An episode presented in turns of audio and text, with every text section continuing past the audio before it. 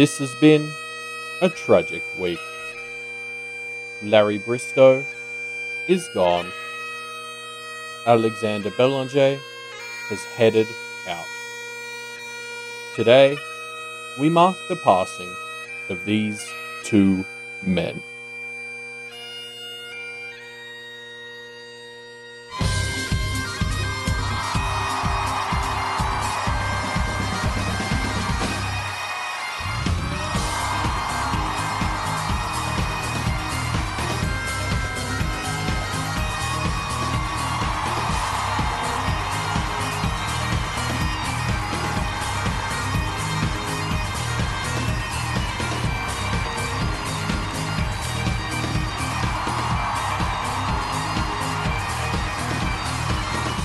Hello, and welcome to Pale Reflections, a proud member of the Doof Network where we reflect on Wildbow's most scholastic work as it releases. I'm Ruben Morehouse. And I'm Elliot Diebold. Ah, and they're dead, Elliot. The conflict is over. They're both dead. Ah, yes, and our holiday schedule is over. The three big conflicts. the three big conflicts are all dead. Thank God for that. Um, but we will talk about the death of Bristow and Alex. Oh, uh, sorry, shortly. to be fair, I don't think Bristow's dead yet. Well, yeah. I mean, I hope for his sake that he is, yeah. but yeah, just just a little semantic correction. Yeah, no, of course. And that's always valid when we're discussing this story. Um, let's get into it, shall we? Uh, We're talking about Gone Ahead 7.9, 7.x. Uh, no bonus material this week, but we'll dive into some predictions, a discussion question, and um, a little bit of a bonus. So let's start with 7.9, which is in Avery's perspective. Um, and we uh, have Avery and Jessica kind of regrouping and recuperating before the final conflict kicks off. Yeah. Um, I think something I, I noticed on my second read of this is that this first part of the chapter has two really fun interactions that are along the same lines, and it made me think that there may be a trend emerging. So, first of all, Jessica reveals that she's turned herself into a kind of Tim Tam genie, but with protein bars, right? Um, where she has an Ruben, unlimited. wait, how many people do you think are, on are going to understand that reference? I mean, specifically people our age growing up in Australia in like the 90s, the early 90s, right? Um Oh shit, no, they they redid the ad. Okay, hold Oh, on. I'm they? googling the Tim Tam Genie. Yeah, in 2020. Wow. Well, look, for those who might need it, the Tim Tam Genie is an ad thing for Tim Tams, and he gives you unlimited Tim Tam. Like, he gives you a packet of Tim Tams with unlimited Tim Tams. The and the joke the ad is is always a joke that one Yeah. of your three wishes should be that you want unlimited Tim Tams. Yeah. Someone someone's a genie and they're like, What what do you wish for? And then they have an unlimited packet of Tim Tams, which is a pretty good a pretty good yeah, pretty good. It's solid. It's not Um, wrong either. It's up there with not happy Jan in terms of iconic Australian television ads, I think. Um you know, okay. Before we get into this pale shit, come on. Um I was talking to somebody who uh, is two years younger than me, and this is so funny. They know the phrase "not happy Jan," but they just they don't know where it comes from. Um, which, for those of you who aren't Australians, you might not know the phrase "not happy Jan," which is a phrase that you say just to kind of express your unhappiness with something, right? Like if something happens that you're not okay with, you say "not happy Jan," like that. Um, it's a classic, and it comes from, as most good Australian phrases do, a television advert for the yellow pages, I think, or white pages or something. Yeah, it was Look it up. boring It's a like classic. that. Yeah. Um, anyway, now that all that cool chit chat is over, shall we talk about Pale? so yeah, I mean, so just I'm not the one who stopped. okay, all right. So Jessica reveals she's turned herself into a Tim Tam genie, but for protein bars, and then also Snowdrop is a Tim Tam genie, but for t-shirts, right? Um, and they both kind of use their genie powers to give Avery protein bars and t-shirts, respectively. And it's just interesting to me that that two of these people that Avery really cares about and surrounds herself with both have like a an infinite supply of something. And I don't know what it means or if, if it is meant to mean anything, but I just kind of wonder why that connection exists and whether it is implying that maybe Avery will herself become a Tim Tam genie for something useful in the future. um, yeah, I, I mean, I, I like that last point. Uh, trying to tinfoil it into Avery getting the power. Yeah. Um, What would it be though? I don't know. P- Leave your answers in the discussion thread. What do you think Avery should become a Tim Tam genie for? Um, I, I mean, I sort of saw this as just a bit of a metaphor for how like effortless giving support like this is. Like you know, like like this is an Avery chapter, and of course we open it where she's literally surrounded by people who are like helping and supporting her. They're able to give her things that literally cost them nothing. Um, like it's it's such a brilliant sort of metaphor for just the way Mm. Avery or what Avery needs or what she's blind to. Like you know, I don't think there's at any point Avery fully appreciates how this is like exactly what she wants all the time, and now she has it. And instead, she just gets kind of flushed because she's living that like wounded soldier uh trope, but you know, with Jess taking care of her. So Avery is a Tim Tam genie for being friendly and kind, is what you're saying. Yeah, no, she's the Tim Tam genie who makes other Tim Tam genies. Ah, I see. Okay, I like it. Um, but yeah, I, no, like I, I just, I just loved the way this chapter just opens with like Avery being supported by people that she has, you know, reached out to, like like Jessica, like Snowdrop, like it, it's it's the people in her life giving her help for free, and it's just like uh, like Avery, can't you see you already have what you want? You're just framing it through this need for it to be some sort of romantic relationship or something. Mm. Um, but yeah, uh, I mean, I also love that Jessica's raincoat gives her chocolate like bars. Like, there's like protein bars and chocolate bars as well. But like, I think that's so perfect because if you think about like being in the ruins, she talks about how she needed things that let her stay in the ruins for longer. And I bet you it's not as much that she needs like the fuel, the the food, the protein. I'm sure that's like a part of it, but I, I imagine the fact that they're like chocolate flavor is is also important because it's like that Mm. like you know endorphin hit you get from like the sugary and the sweetness like it would cheer you up and and the ruins were all about like draining you emotionally What was it? What was the the story? I'm trying to think. I know there's a, some kind of science fiction or fantasy story where chocolate is like a a useful tool for like bringing people back to themselves. Ah, It, maybe it's in his Dark Materials. Actually, does that sound ri- right to you?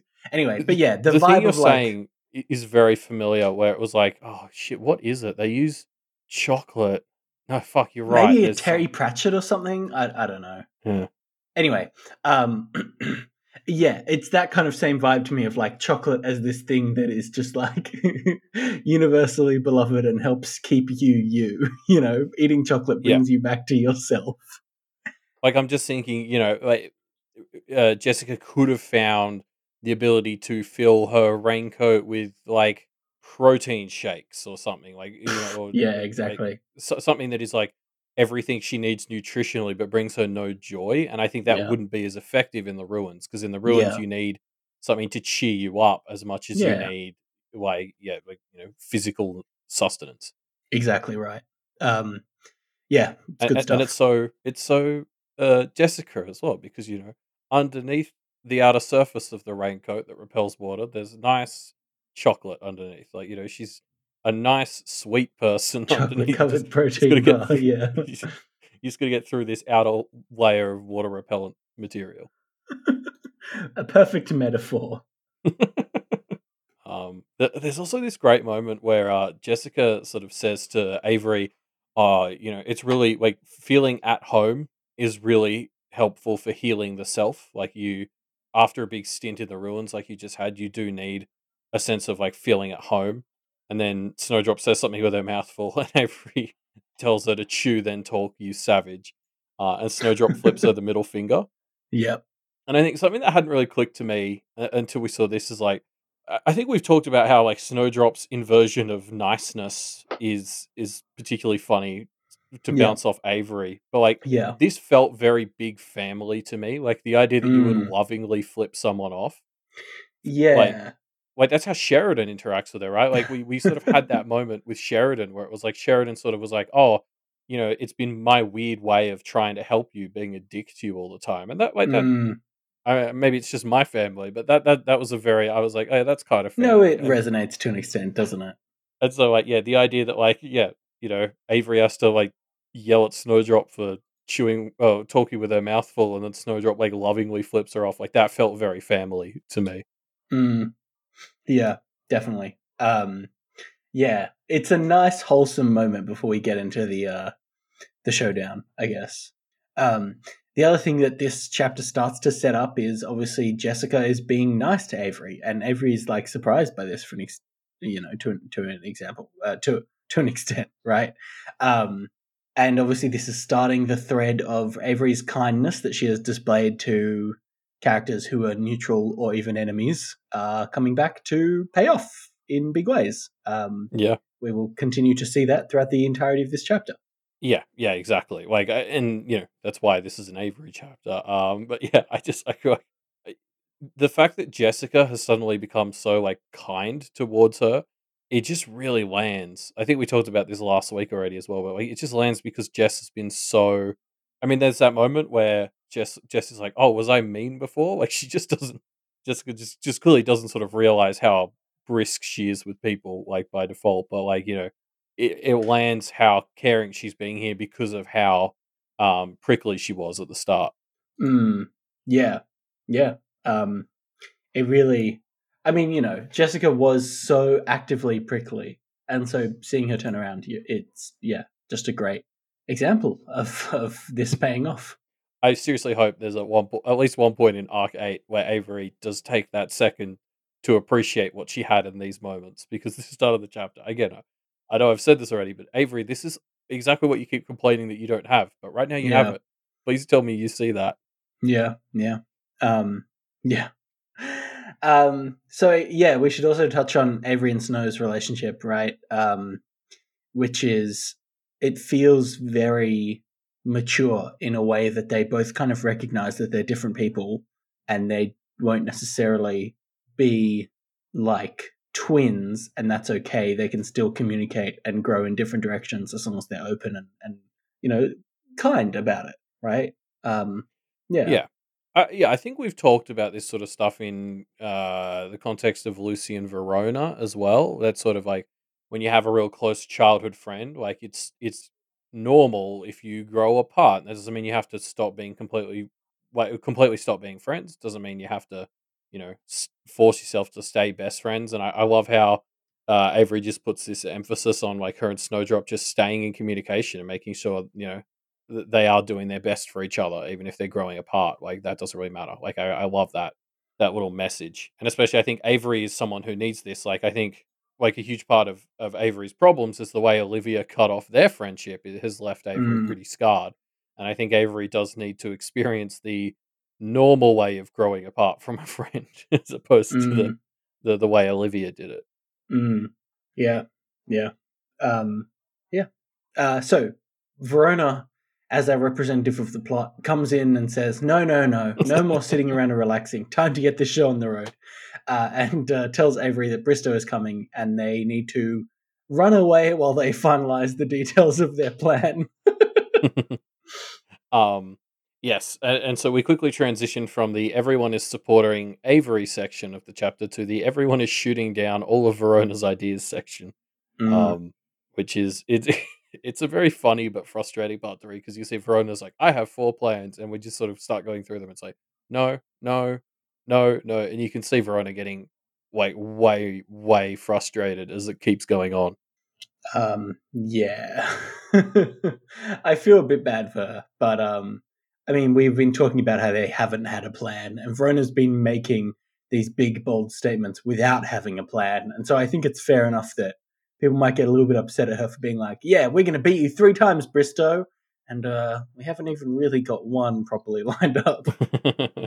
um, the stuff that Verona has got is uh, uh, Bristow's word, uh, his building on campus, his aware, and the students. So these are the they need to challenge three of these four things. Challenging Bristow on his word was done at the end of the last chapter, so that's kind of a mm-hmm. thumbs up to that, I suppose. Uh, his building on campus, his aware, and the students all seem.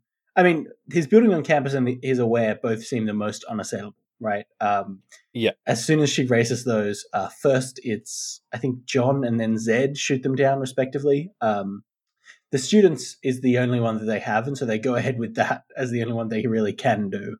Yeah, and then obviously we all know where where it ends up. Um, but I I thought it was funny that the building is the one they don't end up doing because it's like you know, as Verona says later, Bristow's about people, and that's what he can't handle, or, or you know that's what he isn't actually taking care of.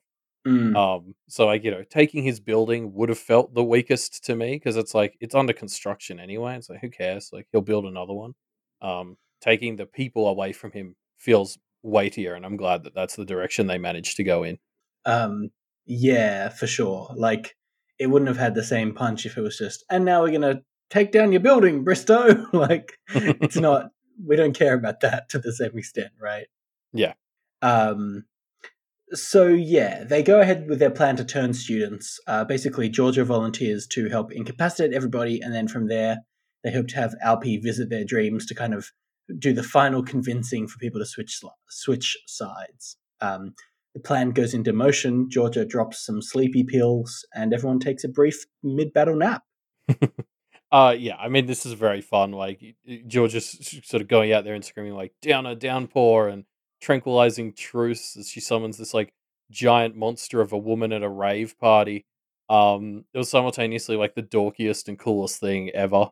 Yeah, yeah. Um, yeah, for sure. I love how there are, of course, characters that in universe kind of behave like they're protagonists in shonen anime, right? Um, it just works so well. like, of course you would. Yeah. Is that what it's called? Shonen, shonen anime, shonen manga. Oh. Like, uh, you know, those kinds of manga where the protagonists have special moves that they shout when they uh, perform them. You know what I mean? I, I didn't know there was a word for that, but like it's like uh, Naruto and and Dragon Ball Z and and uh, fucking the pirate one. What's that called? One Piece, etc. Okay. Anyway, anyway, keep us on track. Um, so yeah, uh, everyone starts to fall asleep. Uh, actually, sorry. Before we get to that, I, I want to touch on something else first, which is, I mean, we've talked about how Verona doesn't fully have a plan, and it seems like even the plans they do have, we don't fully understand. Right? Like we lead out into this student knockout plan, and the most that is said about it is Lucy saying, knock them out, set them up, hope for two out of the three as they come to. Which is, I guess, explaining what they're doing, kind of, but never really mentions Alpi, doesn't mention a few of the key integral pieces to this plan. Um, and we can put it together, but I think it's fun that because they're being spied on a lot, they're being very defensive of the details of their plan. And so even we, as the audience, don't necessarily get all the pieces we need to see what's going to happen before it happens. It's just like text and metatext, again, playing together well in the story. It, yeah, because I mean, it is it is more fun for us if we're sort of you know seeing the plan as it unfolds. So any excuse a story like this can have for keeping it from us uh, is is very fun. Yeah, I, I do though here get the sense that there wasn't a super concrete plan beyond. Yeah, like okay, you know, we've identified those students, and uh, the plan is we put everyone to sleep, and then Al- Alpi goes off, and we try to help her find them, and we hope that we can. like you know it's not it isn't like a super concrete plan. It is just kind of a well we got a vague idea. Let's go try and do it. Mm, yeah. Yeah. Um, so the vague idea is knocking out all the students trying to convince some of them to switch sides by the time they wake up with alpi's uh, dream magic right um, mm. but of course the side effect of this is everyone gets knocked out and has some dreams including avery uh, who goes to sleep and has a horrible nightmare Just because guess who's back? Yes. Um, it's horrifying, right? And I think the thing that is the most horrifying uh, to me about it is we don't know how true it is, right? Like, so her nightmare is the wolf t- basically talking to her about how I am right here and I am waiting yeah. to come for you, you know? Um, and it could just be Avery's fear manifesting in a traditional nightmare, and it could be Avery's dream actually connecting to the path and potentially giving the wolf an avenue to escape. Like, could be either. And it is scary how real it could be. I hope we never find out. I, I, I, get the impression that what the wolf is trying to say here is that it's both. Mm. Um, like I sort of took this whole speech the wolf gives as evidence for my theory that like the realms or, or the paths in particular are like manifestations of sort of selective, uh, sorry, of collective subconscious. Um, and and so it's like you know, Avery dreaming of the wolf and thinking about the wolf, dwelling on it, carrying it her with her, uh, like that makes it the wolf. Like like that's sort Mm. of what this world is is Mm. like what Mm. people put effort and faith and, and thought into sort of becomes real. So Avery being scarred by the wolf, carrying it with her as she's like a vegetarian now and stuff, like is actually giving the wolf power and making it a bit real. So it's like, you know, the Mm. is it just a dream Avery's having, or is it the wolf? Like, I think the answer is like yes, it's both. Like her, Yeah. her carrying the, the wolf and dreaming about it makes it a little bit the wolf and powers the wolf a little bit. And I think like the paths are just yeah, these spaces like finders get perks for basically going and helping empower these spaces by visiting them and, and bringing those stories back. Mm. Um, but yeah, and, and but that then leads to the question: is like, uh, sh- should we be scared then about like the fact that the wolf has left such a mark on Avery and uh, is still so connected to her? I mean, yes, we should be worried about that, right? Like that link being exploitable is a terrif- terrifying fear. Um, Mm-hmm. Yeah, yeah. I mean, we're kind of setting up for the end game of this story, right? Like, I don't know. I'm nervous to see what old foes will return to be finally tied up. You know, wonder if they could convince the wolf to be an ally. the Carmine Wolf, perhaps. A- Avery's Avery's ultimate outreach challenge is getting the Yeah, wolf on Turn side. the wolf nice. Yeah. um. So yeah, uh, the team all wakes up. A- Avery is kind of rescued from this nightmare by Alpi. Um, uh, the team wakes up, and Verona kind of sets up for her showdown with Bristow. They start trading words. Yeah, but we we kind of leave that quite quickly because we're going to follow Avery. Um, and, and I was like, I was actually surprisingly fine with that. Like, usually you'd hate missing the actual confrontation against the big bad, but like we see a bit of the end of it later with Verona and Bristow, and it's just it it's frustrating to read because it's all just like grabbing for coup and claim over these bullshit semantics. Like, it's just like Mm. no, you said a weak thing, and then Bristow will be like, no, your words are shallow or something. I said, oh my god, I hate this. Like, um, so I, I I love that we like sort of leave Verona and Bristow to that because I know it's central and important, but like it's it's actually swinging the people that is the important part, and that's the part that we get to focus on. Yeah, yeah, definitely. Um, yeah, I agree with you. Uh, good moment here. Uh, the the t-shirt moment. Uh, so Avery has been not understanding this t-shirt, and that's been a beat throughout the first half of this chapter. And then Gashwad sees her and sniggers, and she says, "What? The shirt?" Gashwad raised his voice before laughing, which is just a great moment, right? Like it's just perfect um, I pull. I want to pull out a comment from Knowledge Nomad, which is a very apt name, who has given an explanation about what this shirt might be referencing. So to to remind you all, it's a shirt with a possum on it, and she's kind of covering her nose, her nostrils, kind of salaciously while winking. And the shirt, I think, says "my my eyes are over here" or something like that. Is that right? um, yeah, something like that. It's just ashamed of its nose. Was really the big takeaway I took. but in a flirtatious way, right? Yeah, is what I yeah, thought yeah. about. it. Um, and so the explanation for the shirt is from Knowledge Nomad. I think it's a joke about a misconception about how possums breed. From LiveScience.com, males have forked penises. It was once thought that the reason for this physical feature was that they bred with the female's nose. It was thought that once the babies were born, the mother would sneeze the babies into her pouch. This isn't true, blah, blah, blah.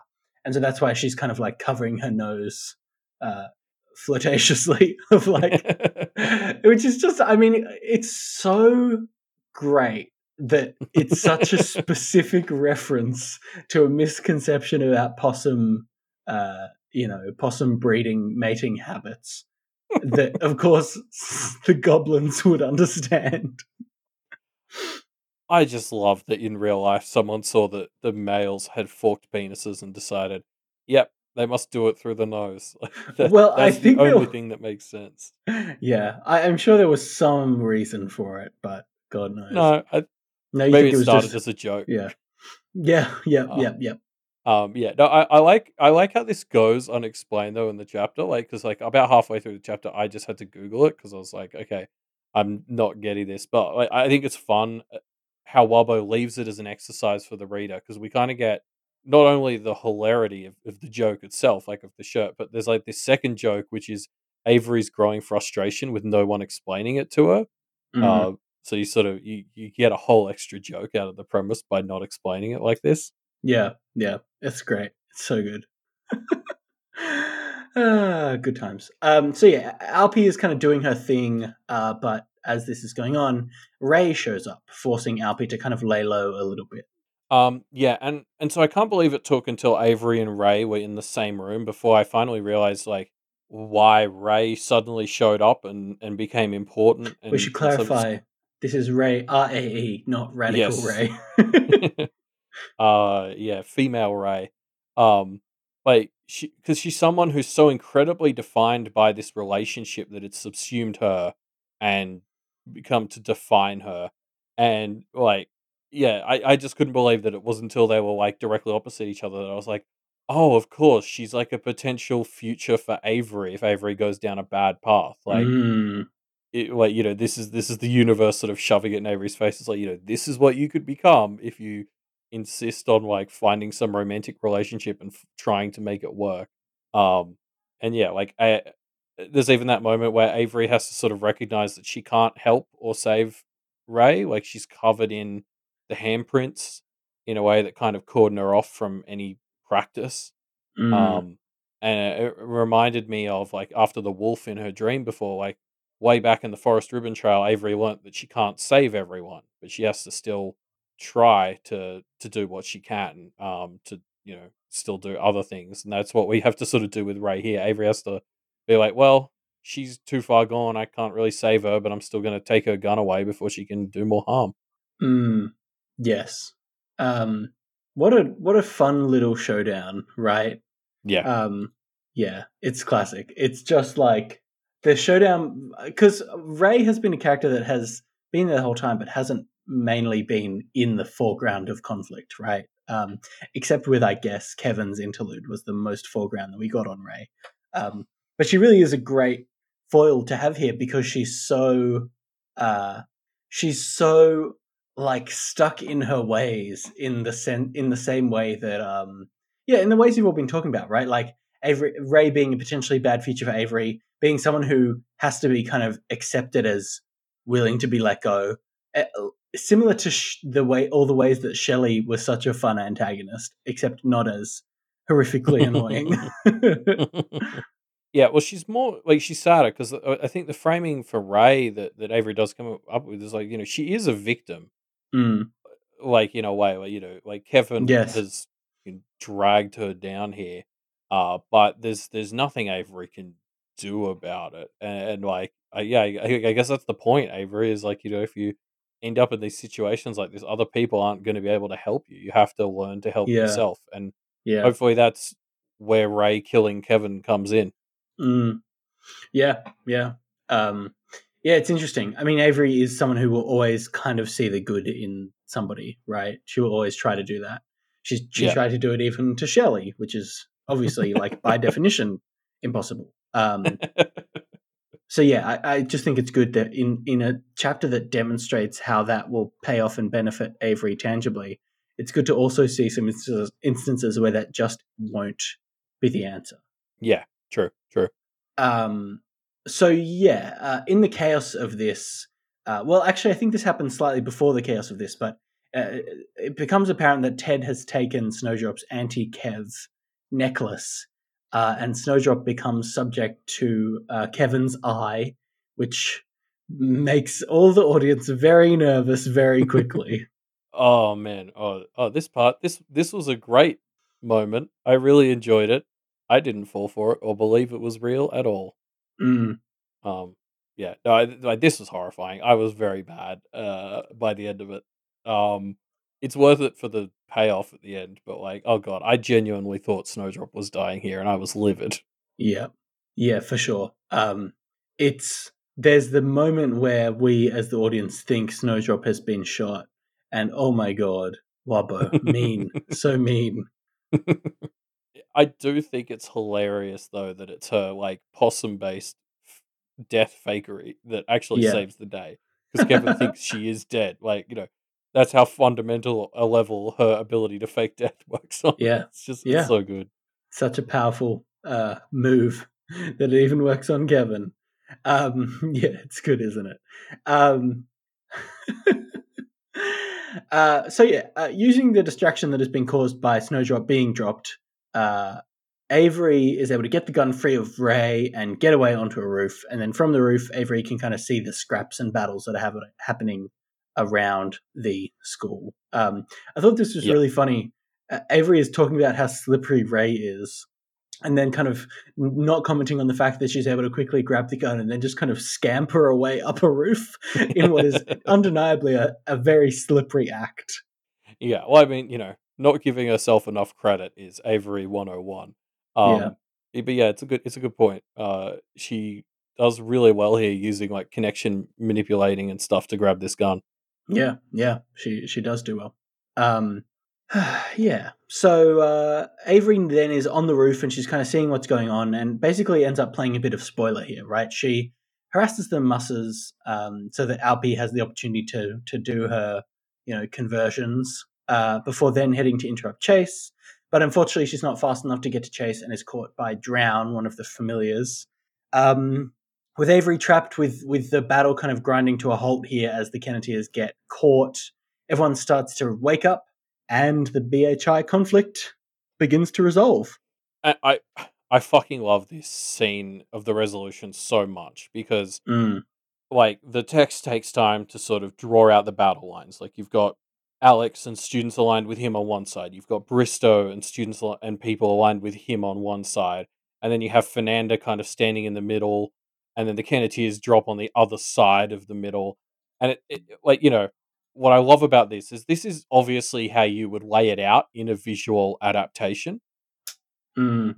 But this universe is so fucking cool because it's like it matters in universe. Like this is just as important to the characters as it is to us. Like this is usually something we have to process like subconsciously, or if you're trying to be like a critic or something, you would notice the film director did it. Mm. Uh, but like I love how it's like in universe it matters when people like walk across the side in a very tangible way. And so just like the way this scene gets to very explicitly lay out where everyone's standing and you know that that has tangible importance as well as working kind of dramatically. It's just so mm. fun. Yeah. Um yeah, it it's good, isn't it? It's it's a very visual scene that of course would be how the how it would play out in this universe because it's you know reasonably likely to just play out like that anyway but of course it is able to this universe can kind of take things like that and make them explicitly literal which is great. Um, yeah. so yeah it all starts to un- unfold. Uh, all the Kenneteers have really done it seems is to lift the veil from people's eyes but that's enough to have them all questioning how bullshit everything is. Fernanda knows that it is bullshit that her friend has died, and neither Bristow nor Alexander seem to care about that at all. Uh, Cass knows how bullshit it all is, and Nicolette knows that it's bullshit to treat children like this, and decides to defect. Uh, yeah, I mean, like, God, like this was, this is so much. This whole part of the like, this is where the chapter just turns into like fucking vindication to read. Like, it's just everything starts going well, and it's so satisfying. Um, I love how each of those three people you mentioned sort of reject Alexander and Bristow's attempts to like stop it. Like, you know, Bristow challenges Fernanda uh, as she sort of refuses to take his side by saying, "Oh, your family's on the rise," and she's she sort of responds, she's like, "Yeah, I know, and I know they're manipulating me. I'm a manipulator. Yeah. I get what they're doing, but like, fuck it, they're right. She died, and it was on your watch, and you haven't done fuck." And I was just like, "Oh god, it's so good." Like, you know, Fernanda does have feelings for starters. Um, I was unsure by the end of Six.Z whether she did. Um, mm like yeah it's so good watching each of these three like get challenged by alexander and bristow and then just sort of say yeah like i don't care about whether they're manipulating me or whatever like or if they started or whatever you've done fucking nothing to help. And it's just like like that's exactly the point we've been making for so yeah, long yeah it feels so good to hear them say it. Yeah um yeah, it's good, isn't it? Uh, until it seems like Bristow has lost, and so Alexander begins to step in, and it seems like Alexander's going to be the one who uh, who will walk away with the victory. You know, Verona has made two strong plays against Bristow, enough to weaken him and lose his claim over the school, but not enough to take the victory themselves.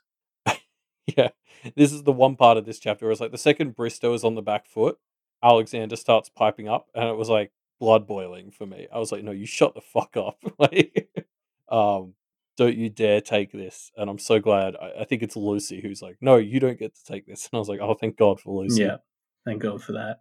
Yeah, man. Um, yeah. So Alex is positioning himself to take the victory, but then Avery kind of makes the next play. She uh, literally charges at Alex, and he's like, "What?" And then she steps neck behind him to get to Clem and takes Clem's hands and asks for help.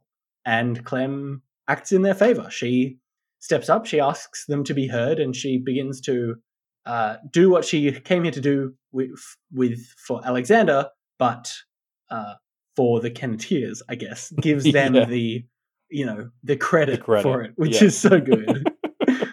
oh yeah, I mean it's amazing. Like again, this this whole segment, it's just all of the Kenneteers like good work and, and like good work is in like like good. Um Yes, capital like, G com- good. Yeah, like coming to fruition. Um, yeah. And this last one is is just the most fantastic because Alexander and Bristow have fucking been cooing and claiming all over Clem, like, you know, doing all they can to like own her. But at the end of the day, she's a person and she sh- sides with the people who treated her like one. And she has that great moment where she's like, they're fucking kids. Like, why is everyone being like this? Mm. And it mm. was just like, it's just music to your ears. Just like, God, so many moments in the back half of this chapter where people just finally start acting like good, caring people. And it's just so satisfying. Mm. Yeah. Yeah. Isn't it great? It's so good. It all just ties together. The Kenneteers being, as you said, capital G good. Um, it just saves the day. That's great. Yeah, I like it. Just warms your heart reading the back half. It does, doesn't it? Yeah. it just, it's just, it's very viscerally satisfying to see everybody else step up and take their side. Mm. Um, uh, uh, on like another quick note, I just wanted to mention as well. I love how consistently great Wildbow keep, keeps being at like choosing which perspective we see a moment from. Like maybe sometimes it's a bit cause and effect, like the, the nature of a moment is shaped by which Kenneteer the chapter ends up being through the perspective of. But like in retrospect, it's like you could pick how this climax was going to go as soon as you knew it took place in an Avery chapter because like we said like Avery is the one she's trying to make friends. She's always reaching out in a friendly way. So of course, we have to see this moment where everyone reaches back from Avery's perspective.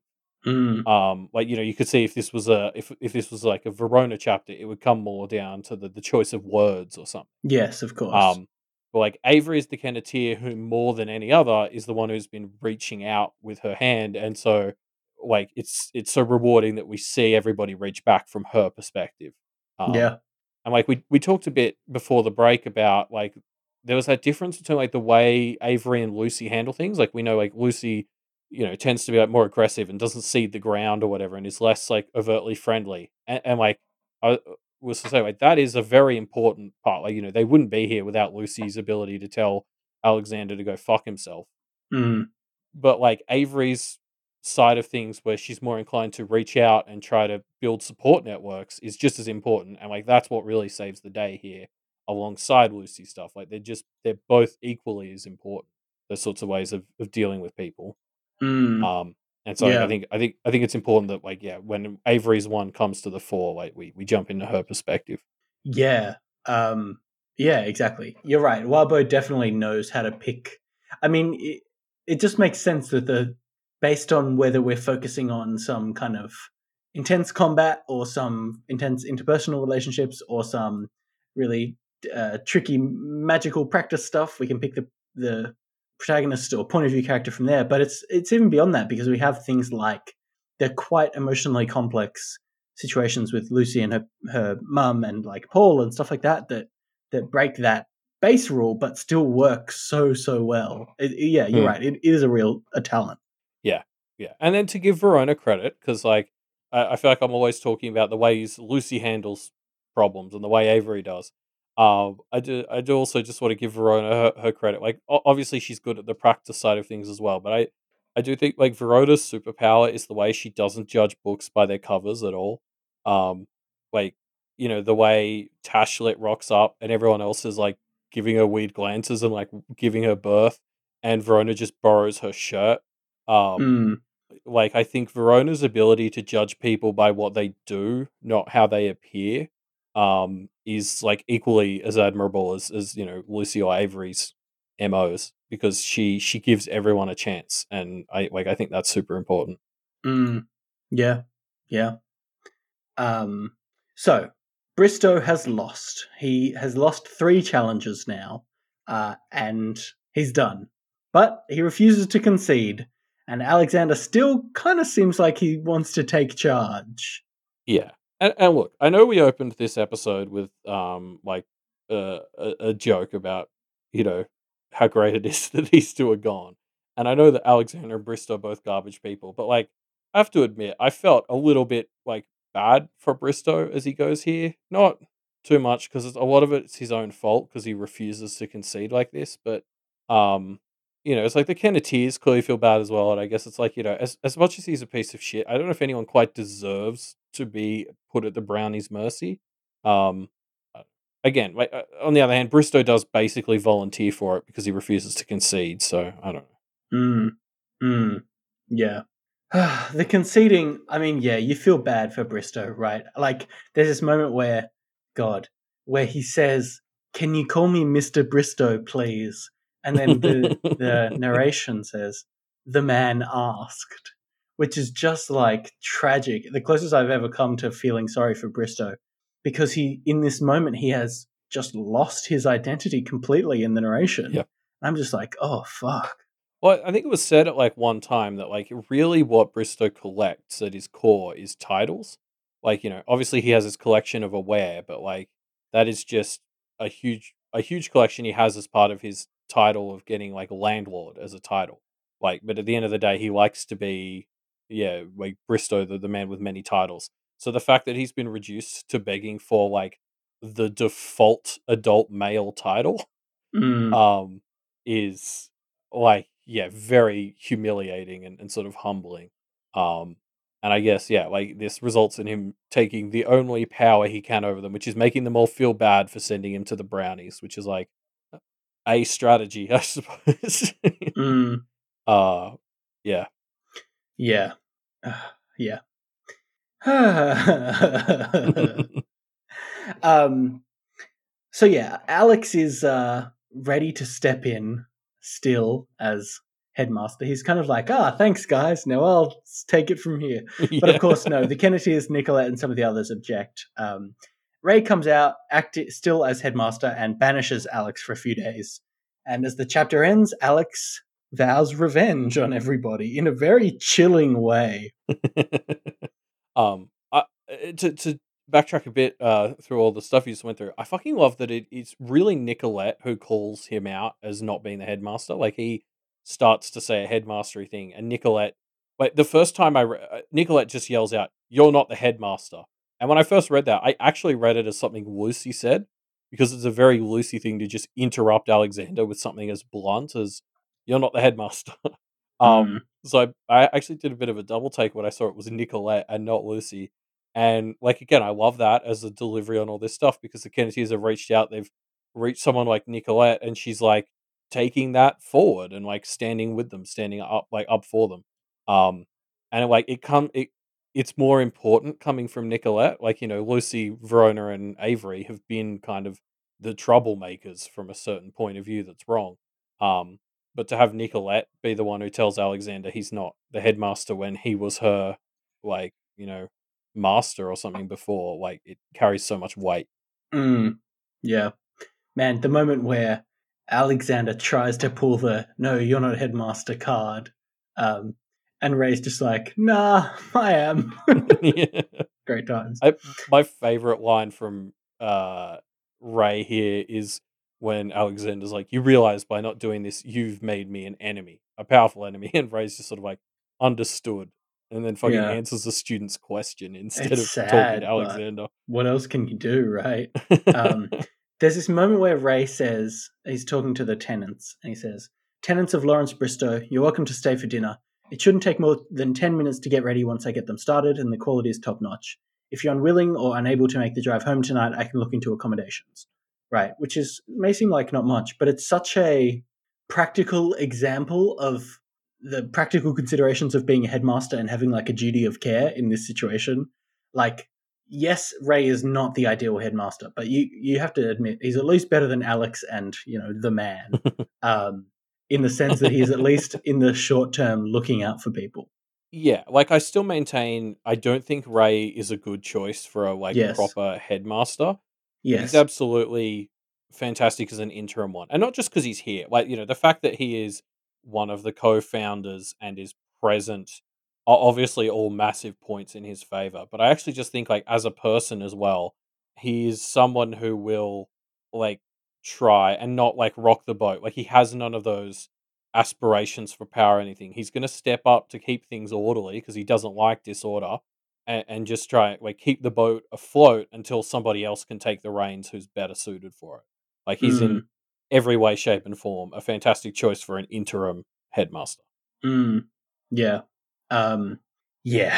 I mean, I agree with you. I, we uh, we'll probably talk about the discussion question this week. We will talk about more of this Yeah. stuff. Um, but yeah, then the end of this chapter is like Alexander vowing revenge, and it, it seems like at the end of this chapter you'll be like, "Oh my god, now this is what they're gonna have to deal with." Like, let's see That's Alexander go all out. Arc- yeah, exactly. Yeah, that's arcade at the least. Yeah. Yeah. and then uh, nope i mean we'll get to that next chapter but like i loved how that it really feels like it, it it's blunt it's so blunt in a way that is really uh like game of thrones-esque you know what i mean like you feel like you can see these pieces slowly moving into alignment and then there's just this blunt feeling that leaves you as a reader as like oh my god this world is brutal in a, in a really satisfying way. Yeah, yeah. I suppose we'll get to it as as Alexander gets off t- uh, towards the end of this next chapter. But yeah, I, I like that comparison to a Song of Ice and Fire in that way that you feel like things are going in one direction, and then when the rug gets pulled out from under you, you actually sort of look at it and you're like, "Oh, this was obviously sort of where it was going all along." Yes, yes. Um, it's not like a cheap twist where it's like, No. you know, it it, it doesn't feel right. It's like you. It, it's just the story cleverly makes you look the other way. yeah, sorry, I should clarify. When I said Game of Thrones, I'm referring to kind of early Game of Thrones, not Yeah, yeah. I- I- the horrible cheap twists and lame plots that, that you know, Game of Thrones. Yeah, exactly. to. Much more like a season three one, not a season eight one. Yeah. Yeah. Um, shall we touch on uh, 7.x? Let's get into it, shall we? Yeah. Uh, we're in Alexander's head. But we open it first with what seems like a Ray interlude. We're watching Ray hanging out with his friends, and we obviously begin to recognize them fairly quickly. Yes. Uh yeah, at the start I was like, hmm, is this a Ray or a Durocher interlude? And I couldn't decide which one of them it was, and it turns out the answer was neither. Yeah. Um yeah. but yeah, I, I got like so excited for this because that framing of the chapter opens with like before as the title, which sort of tells you, oh, okay, so later in the chapter we're going to do the present. And I was like, wait, this is so great because we get to see the gang back when they were younger and they're kind of more carefree and Mm, it's like oh we can see a little bit like how people end up as like alexander bristow ray like you know these these like broken adults like how do nice cool people or or close end up like that yeah. Um, yeah. I, I, I want to touch on that in a little bit, but yes. Uh, I, just quickly while we're here, Durocher is as intense in the practice as she is in her personal life. She's a real champ. I love it. Uh yeah her characterization is is very fun. Uh there's a lot to go into it's like i love how she doesn't get computers because she's like she does the opposite for her job. Mhm. um she's very like animalistic. Uh yeah it, it all just feels very natural and like it's a very different Durocher, but at the same time you can still see how it's the younger version of the same person we've met. Um it, it- just in general i think actually this segment does a really good job of like characterizing everyone as uh, like younger versions of their selves and there's there's lots of really fine details put into doing stuff like that like the clothing like I think the stuff where it's like, you know, Bristow changed all his clothes, except he kept the bloody blazer on as a bit of a trophy. um, cleaned her skin, but like didn't clean her clothes at all, probably because she doesn't really think about clothes much. yeah. Um, because they're a very like human, sort of civilized idea. Um, it's lots of like uh, oh, Alexander uh makes lots of notes about people's demeanor and stuff. Like it, this is like a group of people who we kind of all have to get introduced to, and the chapter does a really good job at imprinting them all in our heads. Mm. Yeah, yeah, for sure. Um, here's a weird part from this section. We get the first names of these characters who we didn't know the first names for, and it reminds mm. me of what happened during our holiday schedule where we finally find out Verona's dad's name. We're getting to see. I mean, it is like we're seeing a more human side of this character that we've only seen from in one kind of situation. So we see Larry Bristow here, which and Larry fits him so well in a way that is kind of indescribable. And again, Marie Durocher uh, fits again a way that is a little bit indescribable, but it just kind of clicks so nicely. yeah, well, eh, like again, it's that feeling like this is the younger Durocher, so she has a first name, whereas like the terrifying woman she's grown into at this point in the story, she's mm. she's not a a person anymore. She, well, like she is, but you know what I mean. Like she's not she's not an approachable person, so she doesn't have a first name now anymore. She's just Durocher. Um, mm. it, like yeah, it's it's closer to a title. Um, whereas yeah, like I love Larry as like it is one of those things where when you hear it, you're just like, of course, younger Bristow was called Larry. Like mm. he's that like goofy friend who's like obsessed with making it in the business world. Like I don't know, I'm sure. I, I'm sure a lot of people have had that sort of friend who's just a bit of like a goofball and he's obsessed with making it in business and yeah, like you know, he's that, and you know, later on he uh, ascends and becomes Lawrence, which is the much fancier one because you know by this point in the story he is actually a slave trader and all that. Um, but when he's just the sort of little goofball they don't quite take seriously, he's just Larry. Um, mm. It's another great way this chapter captures like the change in personality these people have gone through over the last like 30 years. Yeah. Yeah. It's perfect. Um I, I want to touch on one other thing, which is like Musa uh, keeps talking about how he's looking to invest in a startup. and it's like it just feels so weird. Like presumably this ends up being a seed that pays off with the Blue Heron Institute coming into, you know, fruition. Yeah. But it feels so strange that he's just like, "Hey, do you have any startup ideas? Startup ideas? Anybody? I want to fund a startup. Startup yeah. ideas? Anybody?" Like, what? What a weird guy. I think it's just meant to demonstrate like how wealthy he is. As like uh, he just has money to throw around. And again, I think Ale- well, yeah, Alexander comments on how Musa doesn't want to go back home because he has to fight with his family because he's sort of been made this de facto leader and there's like some war for leadership. And obviously we know he mm. ends up winning that. But it's sort of like you can say like here, these are the people he probably trusts a lot more than his family. So he's maybe just looking for more long term ways to secure ties with them.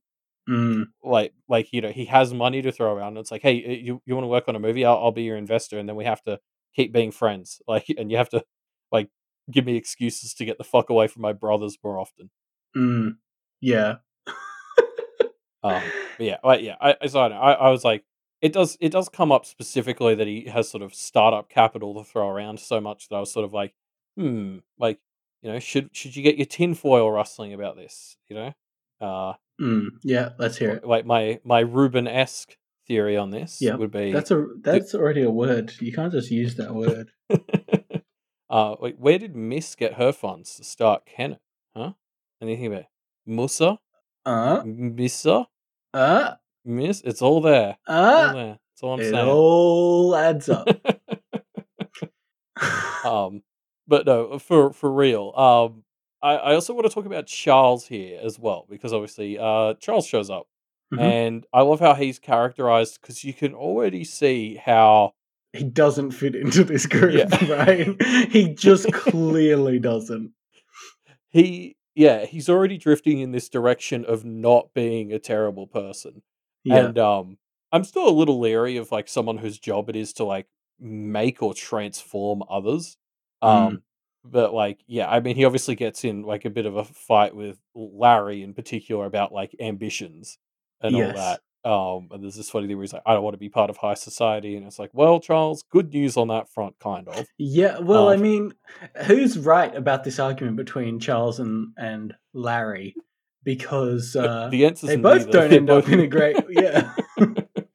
they both don't end up in great positions. I think the only person who comes out of this looking squeaky clean is Louisa. Um, and we'll get to yeah. that in a little bit. Uh, yeah. I mean, I'd argue Charles Charles got his back stabbed, whereas you know Bristow chose Bristow to deserved like, it. yeah. Yeah. Uh, no, I agree. It was funny. Yeah, I, I did the same thing. I was like, hmm, well, what can we tell about the morals of the book from looking at where they ended up? And it's like, I don't know. They're on opposites, and they both both in like fates worse than death. So Yep. who knows? Yeah. um, so yeah, the gang uh, starts reminiscing over key moments from their lives, effectively sharing war stories. Uh, first is Alexander's story about a hangmaiden he was ensnared by as a young man. Yes. Uh, and so Wildbow actually also released a Pact Dice document on hangmaidens. Uh, Oh, that's like cool. after this chapter came out. Uh, so that's really fun. So you should go check that out if you're like you know a tabletop fan and you're thinking about getting into Pact Dice. Mhm. Which at this Yeah. point is almost as much pale dice as it is Pact Dice. yeah. Um, yeah, I mean, I've been trying to, with each of these kind of war stories that they share, I'm trying to look into it and see what to take from it. And I, I Hmm. couldn't find anything too much to take from Alexander's story, but um, it is a fun one, regardless. Uh, what jumped out to me is that the reason he didn't get killed by this thing is that his cousin died, so he had the option to become leader of the family, and his ambition won out over his heart. Mm, And like, that's the most fucking Alexander bullshit to me ever. That it's like he's sort of fully admitting he's like, oh yeah, I was head over heels for her. Like, I loved her as much as I could love anyone, but I would leave that behind in a second to lead my family. it was like, like, like you know, just we knew Alexander was sort of alone and stuff, and you sort of really see why here. Like, he will leave a relationship that he's like supernaturally happy in, uh, in order to pursue like his ambition. It's it's very him. Mm, Um, it also makes you wonder if like part of his like if this affected his ability to have future relationships. You know, like it would be easy not to be able to trust uh people you're in a relationship with after this. yeah, yeah, yeah, definitely. I can see that because they might turn out to be spiders. Uh, it's a risk we all face. yeah, I mean that's uh, that's one of the perils of dating, right? Is are they actually human or are they secretly a spider trying to ensnare me and eat me and then collect my trophies, etc. this is why I don't do online dating, Ruben, because I don't Yeah. want to date on the web. Oh, get the award for best podcast joke because it goes to Elliot. Um, so let's move on, shall we? um, next up is Musa's apprentice. Story about Musa's apprentice who turned against him, and then Mussa uh, punished this apprentice by turning them into a semi-sentient stain. Oh, sorry, we missed one, didn't we? Yeah. Oh, we missed Ray's story. Uh, Ray describes his adventures in cracking another Technomancer's security systems and being latched onto by an identity thief, kind of. Yeah, I mean, it, make, it's one of those things that makes sense in retrospect because, of course, like one of the prominent types of digital other is some sort of identity theft thief. Yeah. Because, like, if you think about what sort of energy people are putting into the world, like, you know, what are the patterns? Like, if Yeah, what are the fears? patterns, Yeah. yeah, like like so much of news coverage and shit of early internet was like identity thieves, and it kind of still is. So, of course, that would manifest as one of the types of others. Mm, mm, yeah, hundred percent. Um, this is a fun one. I, I, I especially liked thinking about this being a potential origin story for Ray's seeming lack of empathy sometimes, or like lack of humanity that he can sometimes have. Um, he talks about how he had to push a big red button to nuke everything in response to this, and how difficult it was to kind of put the pieces back together. And I love that this might be an explanation, or at least a you know an element of an explanation for why Ray seems a lot less person than he might have used to seem. Um, I just thought that was a really fun uh, thing to think of.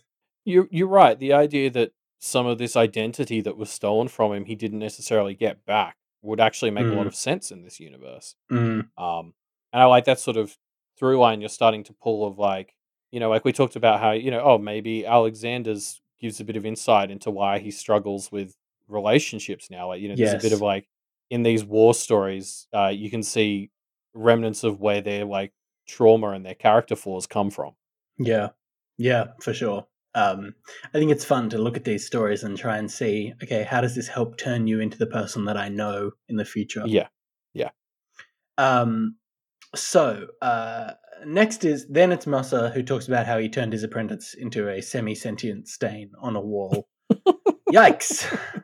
he continues to be the most terrifying and awful seeming of all of these people. Like we talked about how, like, so the theory on how he gets all these extra implements and familiars is that he steals them from practitioners. Mm. Um, so there just seems to be nothing to like about like Musa and his family so far. Mm. Yeah. Um, yeah, he's really a piece of shit. yeah, he seems like the worst one already at this stage.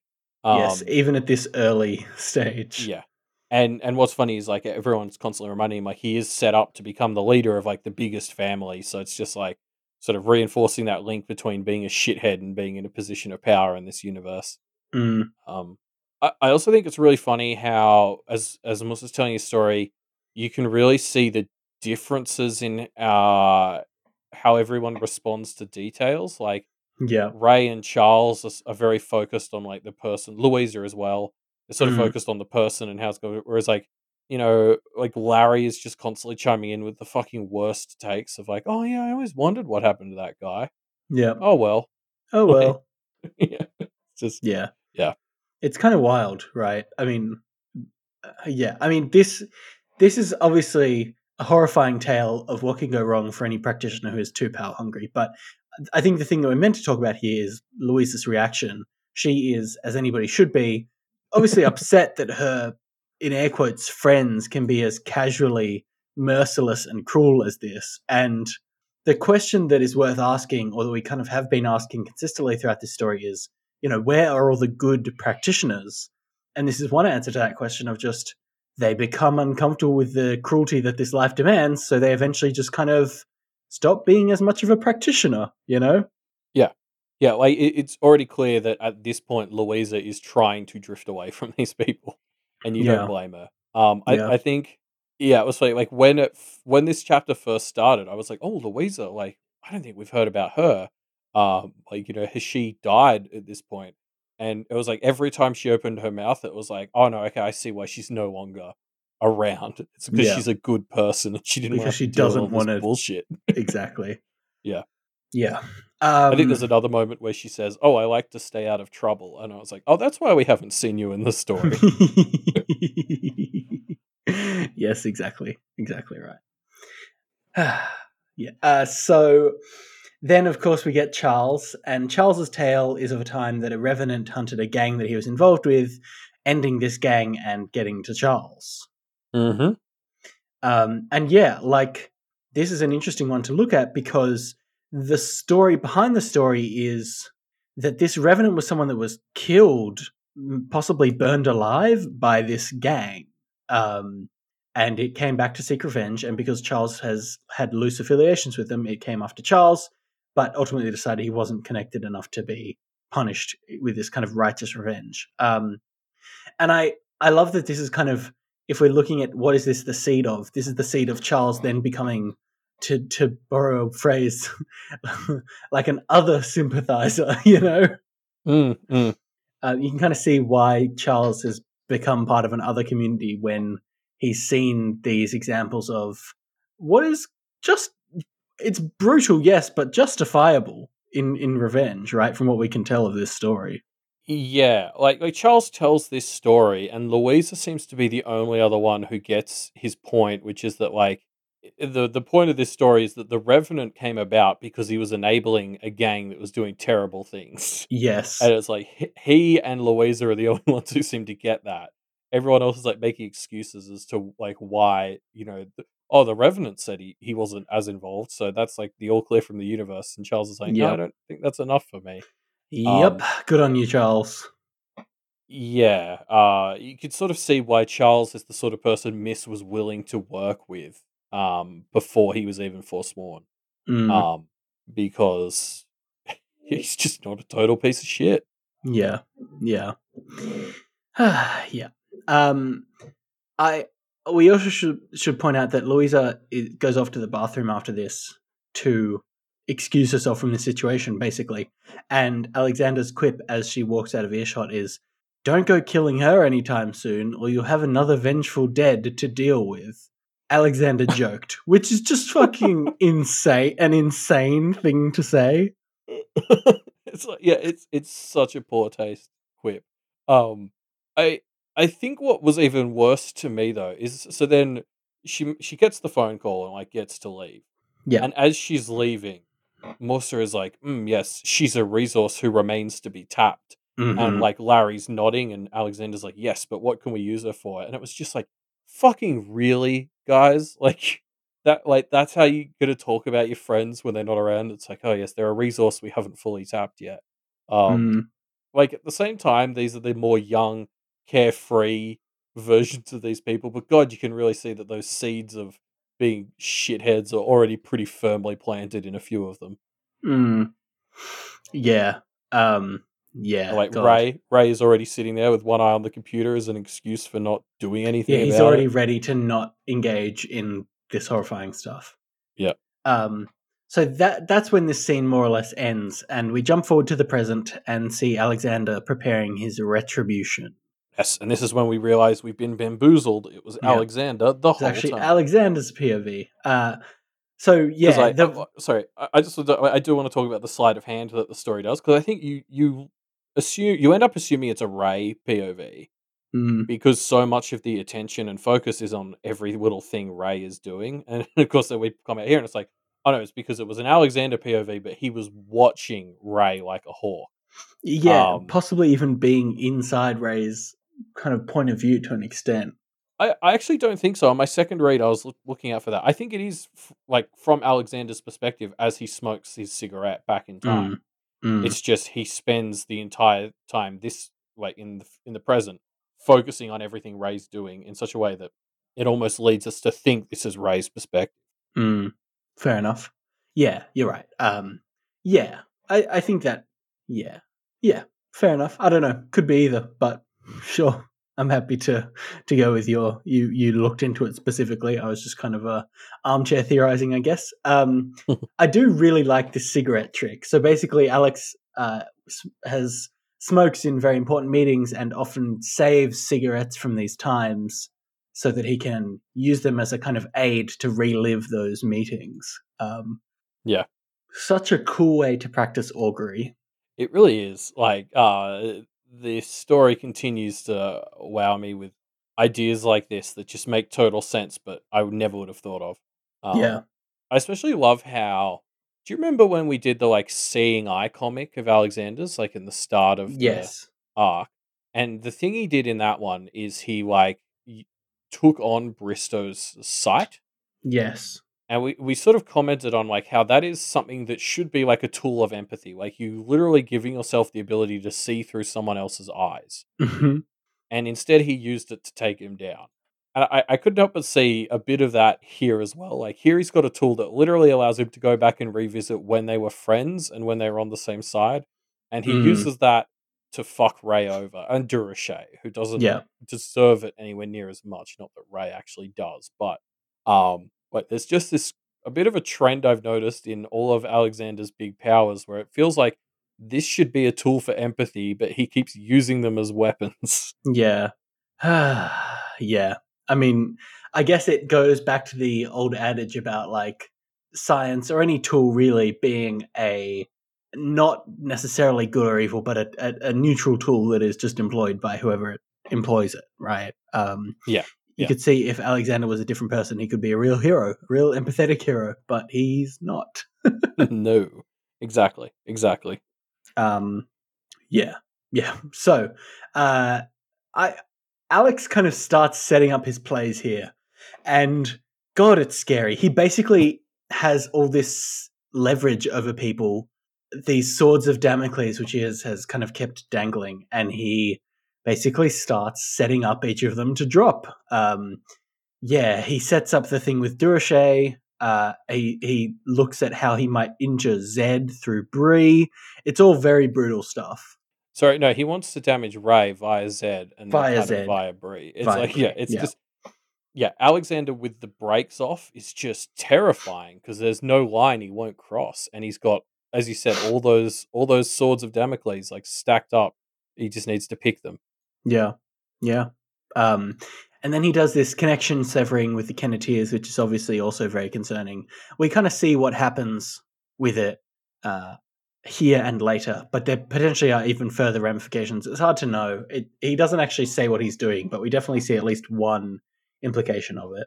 Yeah, there's one point where he says he he says he severs a connection, and there's another point where he says he sort of severs multiple, or Yes. that multiple will be affected, maybe. So, yeah, it's Yeah. unclear whether we've seen all the ramifications, just the major ones. Like, yeah, I, I, Yeah. Um yeah, we'll get to that later. Uh, and then of course finally Alex makes a call to get Ray in trouble. He basically dobs him in with somebody. Uh h- again, hard to know what the ramifications of this are going to be. I kind of got the impression none. Um, like I, I think a lot of what he's doing in this chapter, apart from the thing he does to Lucy, is like Mm. throwing balls in the air, and he kind of would need to catch them again to set it off, and Yeah. he's not going to be around to do that. Yeah. Um, so like, this is the sort of thing that was meant to inconvenience Ray, um, as like the first step to really like unnerve him Yes. later on, and that like so it wasn't meant to be the final blow. Um, similarly, the whole thing with Durocher's um elephant friend, uh, it doesn't sound like it's going to go anywhere now that Alexander's Well, dead. yeah, Alexander was going to use it as leverage over Ted, and that gets interrupted shortly. yeah. So I I I get the impression that we're kind of we kind of see all, the end of all of it here. Like you know Mm, that monster doesn't sound like it's going to get released because he doesn't actually send the go ahead. I don't think. yes. Um, the Lucy thing kind of goes off in this chapter, so there might be more there. But I, I, I the way everything else feels like it's not going to go anywhere, I'm kind of tempted to think that's the end of that as well. Um, so, so these are all Alexander's last things, and they're maybe not going to go anywhere now that he's out of the picture. Mm. Yeah.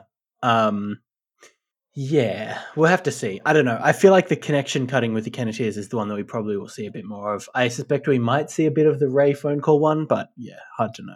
Yeah, I guess we'll see. It, I could see it going either way. Um so Ted shows up. Uh, Ted rocks up, finds his way to Alexander, and they begin to have a conversation. Alexander reveals this horrifying snare that he has set for Ted.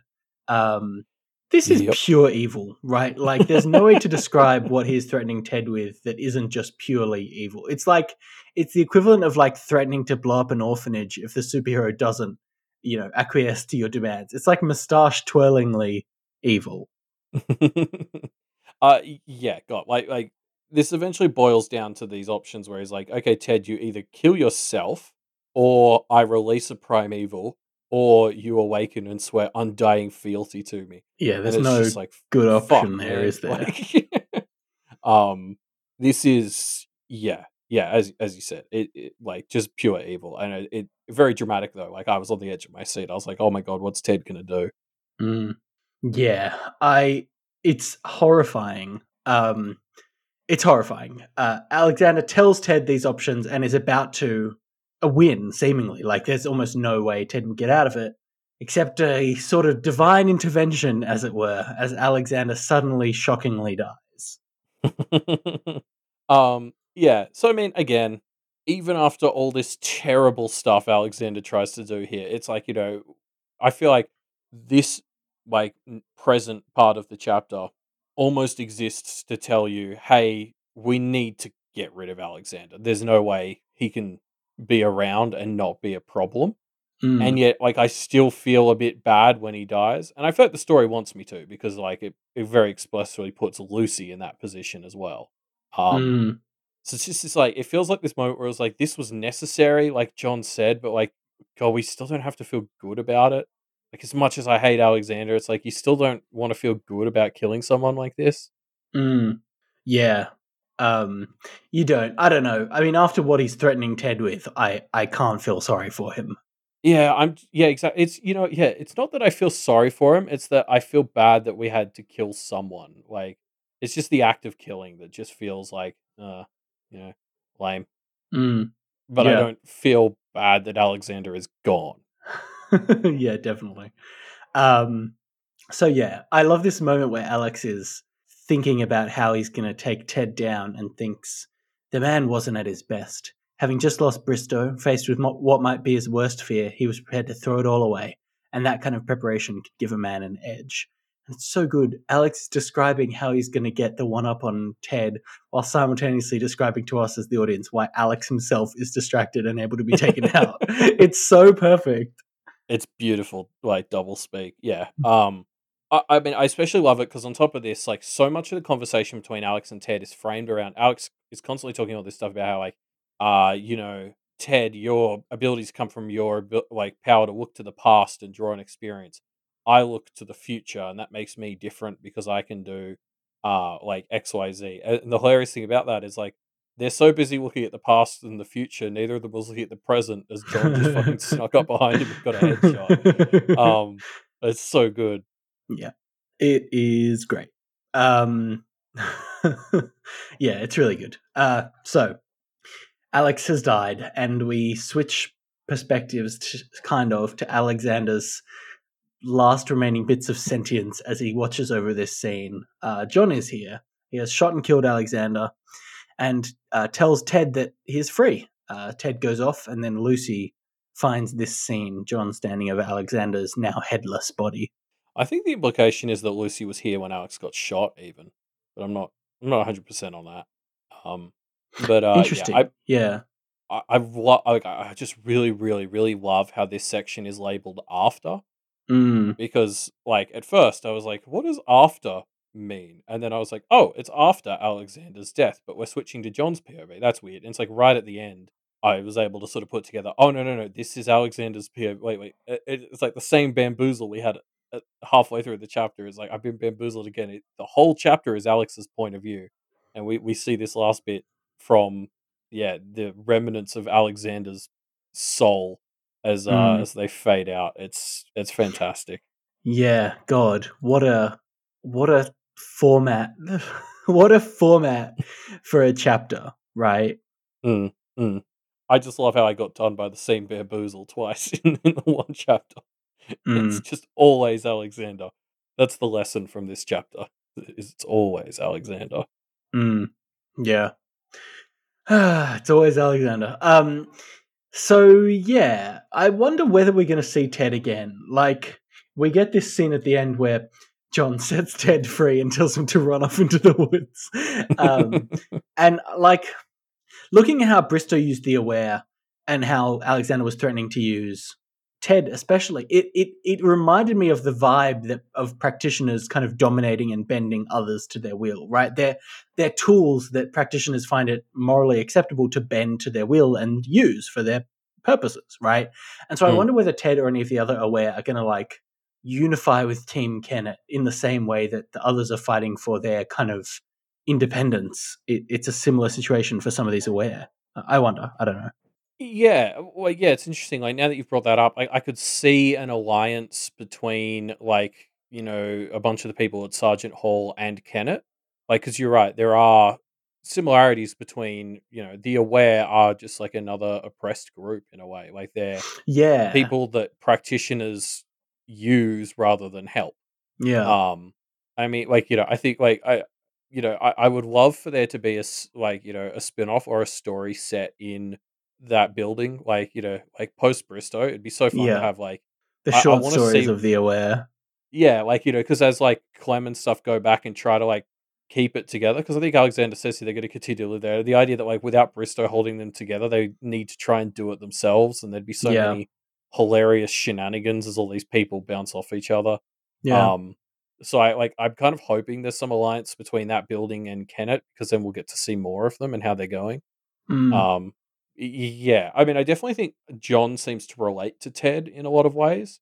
Um, like as as fellow soldiers, sort of used by other people. I do. I don't know if we'll see Ted again in this story, but I hope he's able to find somewhere safe. Yeah, me too. Me too. I don't know. I, it feels like actually this is something. It doesn't feel like Ted or Kevin ever got their time in the limelight. You know, time in the spotlight. Uh, Kevin, maybe when we had his interlude, that's his us saying goodbye to him. But for Ted, I still feel like there's something else there. You know. Oh, hmm. I don't know if I agree because he's like, I think his whole thing, like, he has this really interesting line in this one where he says, "Freedom's scarier than anything he's had before." Mm. and and that sort of gives. I think that's that final piece of the puzzles. You can see why he just started working for Bristow the second he yeah, got out of his thing because he's not, you know, he's gone through thousands or tens of thousands of years of life. Like yeah, he's not he, used he to having. He needs structure. He needs something to give Yeah. him a purpose, right? yeah, well, he was chasing this other thing for so long that when he finally got out of it, like he he had no idea what he wanted to do, so he, he tagged along with Bristow, and now he's yeah, Yeah, he's terrified. And, like I yeah, I mean, I'm sure there's like a journey for him. I just don't know how much it intersects with this story anymore because I feel like he, we've sort of explored maybe what we needed to for Pale, yeah, but I could be wrong. Yeah. You're right. These sorts of things. Uh, It would be a good poetic ending for Ted to be finally have no overt purpose to achieve and be able to just have his walk off into the sunset moment. Yeah, exactly. Um, yeah. So uh, Lucy's here, and we get this horrifying moment where Lucy finds John having murdered Alex, and we know that things are their relationship is permanently affected. I mean, magically as well. Uh, We get this line. The air filled momentarily with the smell of acid and ink, which is mirroring what happened when Alexander cut connections on the Kenneteers, and Mm. seemingly this is kind of the same thing, if not the eventual manifestation of that action, right? Um, Yeah, I think we're meant to infer from that line that this is like Alexander's doing. Like, yes, this it- is what he's- Alexander did. He got Lucy to come here at this time so that it would sever their connections, even though he didn't know what it was going to be. Right, obviously. No, I think that's what's funny about it is like he he used this tool to sever the connection and presumably leaves it to the spirits to decide how that manifests. And the spirits are like, "Oh, there's some guy's about to get shot in the head by John. That seems like a good one." and they brought Lucy uh, a front row ticket. Mm, yeah. Um, good work, Alexander. um, but yeah, like I don't know. What what do you think are the further ramifications we're going to see here? I mean, Lucy talks about how she was considering making John her her other, and that's obviously canned now, uh, seemingly. Do we think there are more connections that are going to be cut or altered here? Do we think this is it? I don't know. My my gut tells me that that's it, but I you know I that's I'm not super confident on that or anything. Um, but my my yeah my gut just seems to be like that that is what he did. He cut the connection between Lucy and John, and it sort of manifested as her seeing this and deciding she doesn't want him as her familiar anymore. And yeah, I mean I don't know. I I, I think that'll be it, but I think that'll have sort of lead on ramifications. Like Lucy has leaned on John a lot and and also kind of vice versa. Um, so yeah, I, it could have follow on effects now that those two aren't as close. But uh, I mean, I was mostly just like poor Lucy. Like she tries so hard to help here. Like John's just telling her to like go away and drown it out, and she's like, Yeah. "No, like I need to help. It's for Kennet." It's just like, Yeah. oh god, you're so like she's such a brave, caring person, and to her own detriment. Yeah, definitely. Um, it hurts seeing this as the ending of the Lucy and John interactions in this chapter, right? We kind of knew, oh, sorry, in this Yeah. arc, we kind of knew that something like this was coming. Um, and it sucks. Yeah, I think the uh the John and Lucy familiar train was like had a lot of people like, you know, it was a very very busy uh train. So it's a real shame to see yeah, it. a very just crowded train. Yeah. Yeah.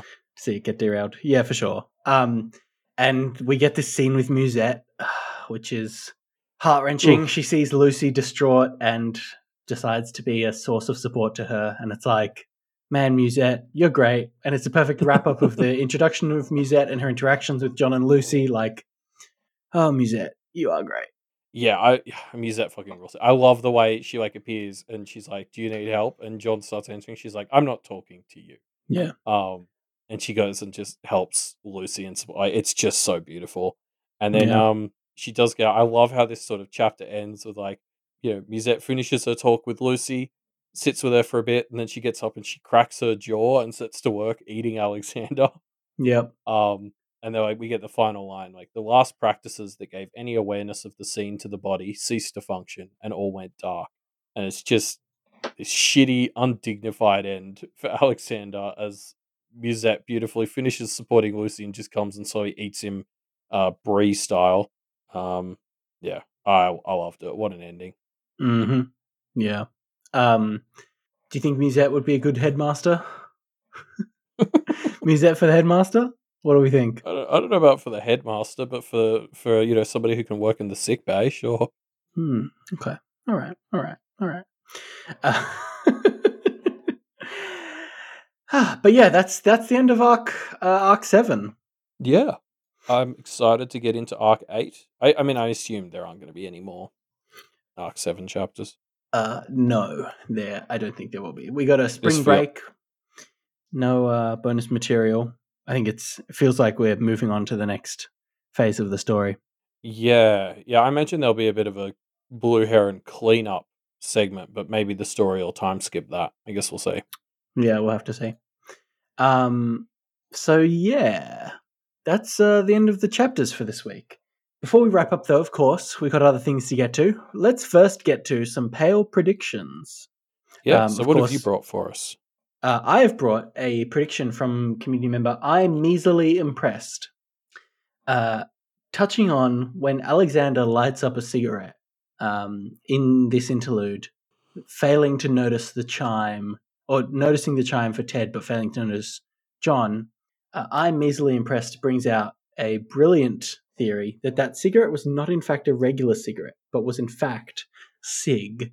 Sig the cigarette came to sabotage Alexander's power, weakening his defenses and leading to his death. And no one will ever know how pivotal of a role Sig played, but it saved Kennet. And I know this is a ridiculous theory, but I just love it so much because Sig has to play a role at some point. So why not here?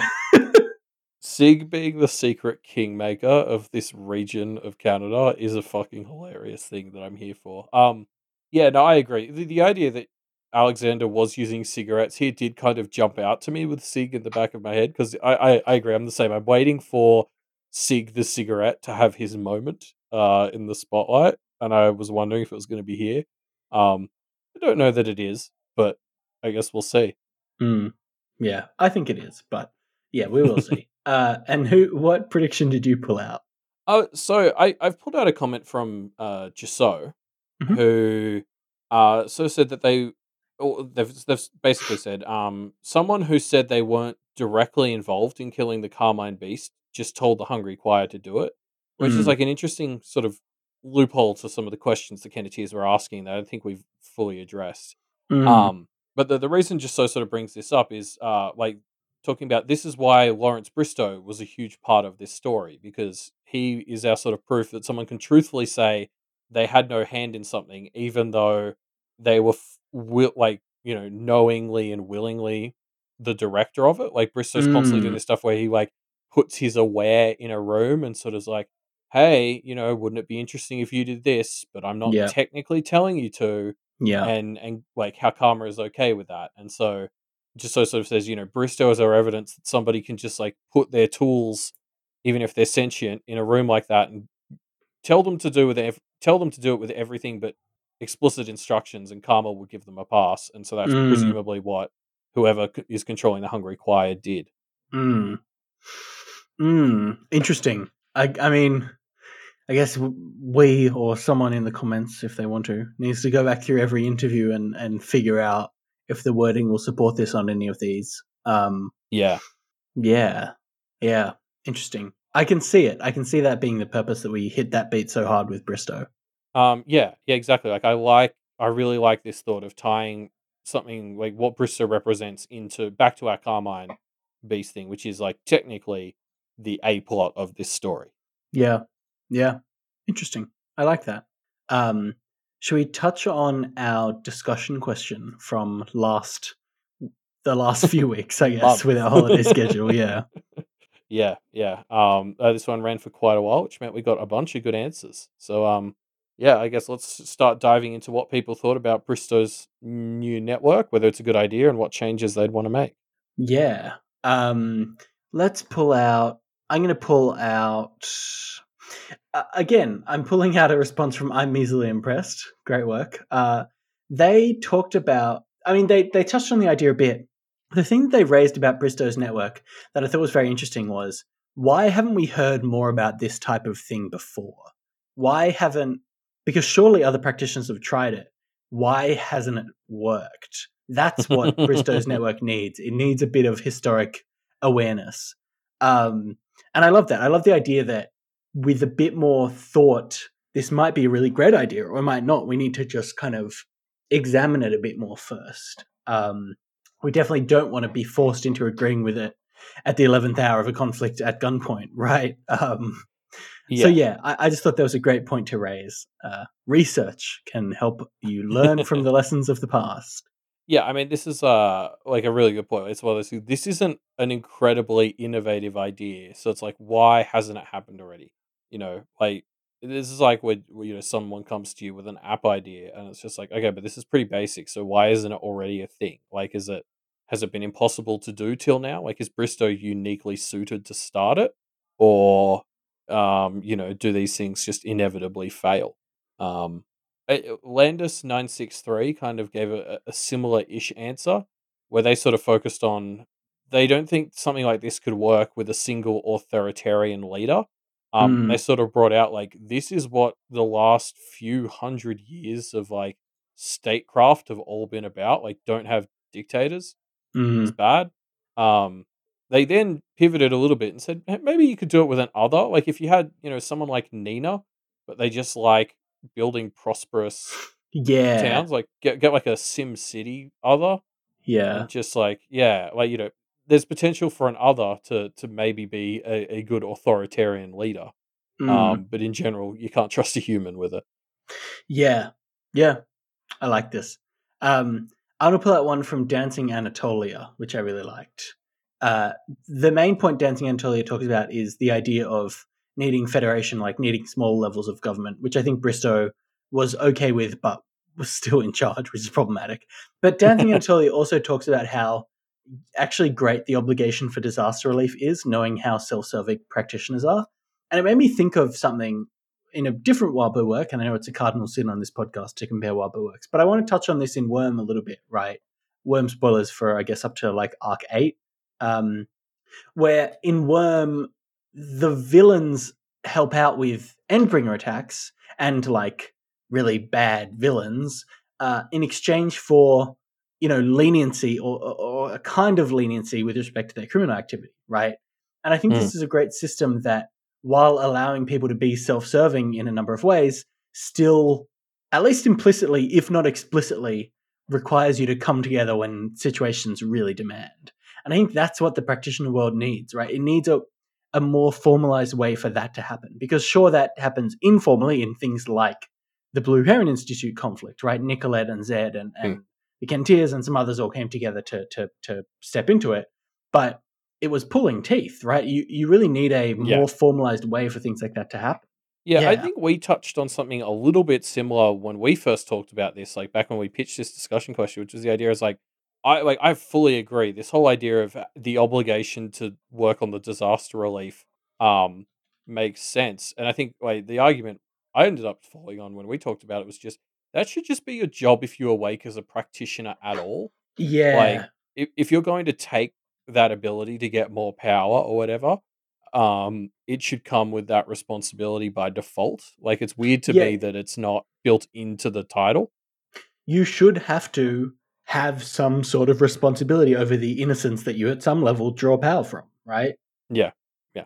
Um, um like yeah. it reminds me of uh um sorry, like uh, so Megafire 7 wrote like a really detailed answer for this and they talked about three major problems that they had with this idea and the, the last one is, is sort of the segue I want to take which is they they talked about like who decides like so the one issue with the disaster relief thing is in Bristow's thing it was sort of pitched oh a panel of experts will decide when one of these things is a disaster. Yeah. Or um, the other thing as well is like you had to pay dues, which was like contributing things like books or labor. And yeah. it was like, oh, it doesn't count if the book is, you know, redundant or if um, the labor like isn't good enough. And Megafire was like, could we get real specific in- information on like who is deciding this stuff? Because it's like, you yeah. know, if if like Bristow unilaterally decides it, can he put his grudges in? Like, you know, like you, you always got to be aware of the human factor. Like, even if it's like a council, do their prejudices against certain people or practices mean that, you know, some people will find it harder to contribute than others? Yeah. Yeah. Yeah. Um, uh, Megafire also talked a lot about like uh, to bounce off that idea, like practitioner hierarchies, like the idea that some families are more powerful than others, and this system does nothing to mitigate that at all. Like the idea that Mm. you know, one of the things that was said is like, oh, you need to provide three weeks labor, or you can have an apprentice do it. And it's sort of like, okay, so that gives people who already have apprentices a massive leg up Yeah. because they're not dedicating a huge chunk of their time each year to like doing stuff for other people. They get they still get all this time. Um, so it's like it, the prices are easier to pay for the already wealthier families in a way that just kind of is going to end up exacerbating the divides that already exist. Yeah, it's already propagating these like privileged systems that are kind of the problem to begin with, right? Yeah, exactly, exactly. Yeah. Yeah. Um do you have any other responses that you want to pull out that you really liked? Uh, I I liked bisexual punch party. Uh, did bring up one as well where they, they they obviously their focus was on how much they like the idea of sharing resources and knowledge. Like they Mm. hated the shitty leadership structure, which you know we have talked about. Um, but they were like, you know, the part that really stands out is the idea of sharing knowledge and resources, and it was just like, uh, isn't that Ray's Athenian arrangement thing that he's trying to get off the ground? Like, Mm. seems like that's what we need to be backing is basically creating networks that are very much just uh, free for all like libraries basically Mm. as a start Mm, yeah. yeah. I mean, like, the first and most obvious problem with this is Bristow shouldn't be in charge of it. and that's always going to be the case. Yeah i think hey it's the guy brought that up in their answer right they're like the fact that there's no way to replace leaders or a Yes. suggestion of a su- succession plan It means Is it a just huge can't. problem. yeah, exactly. Exactly right. Yeah. Um, thanks, everyone, for leaving your answers to the discussion question. Uh, we have a new discussion question. uh yes so our new discussion question is what qualities do you think the new blue heron headmaster should have do you have a candidate in mind for the position Yes. Um, so the the order of those sort of two questions is important because I think I'm less interested in getting hundred responses of Toad Swallow for headmaster because I know that's coming. Yeah. But I want to know like why why you what you think makes someone a good fit. Yeah. Now, if you can actually justify why Toad Swallow should be headmaster, please do post because I want to read that comment. Um, I also am interested to hear if anyone thinks that the current headmaster system is not right for BHI. What else could it be? Yeah, yeah, exactly. Like yeah, is is a headmaster the wrong thing? Yeah. Um, and that's the end of our episode. Is it, Elliot? It is not. Uh, because because we finally had a bit of extra time this time, I've managed to put together a monster corner. Uh, hey. It's the return of a long forgotten segment that we used to do more often that I always thought were fun. All right. Well, let's play Um, that classic intro. Teach me something about monsters. Go. Uh, ah, it's been so long since I heard that. Um, yeah, so I wanted to do a quick monster corner on Hangmaidens, uh, Alexander's old buddies. Um, so interestingly, I think they seem to be like you know leaning on the side of the more original categories of monsters Mm. in the other verse, like you know, you get things like vampires have been mentioned, and it's like okay, like you know, even if Wildbow's putting his own twists on things like vampires or fairy and goblins, like you know, there's a lot of foundational lore that he's at least like pulled some origins from, right? Um, even Mm. with his own stuff on top. Um, Hangmaidens seem a bit more original. Like I couldn't find any traditional monsters that were sort of like Hangmaidens. Um, the the document that he released, uh, like the Hangmaidens Pact Dice doc, gave a few other names they go by.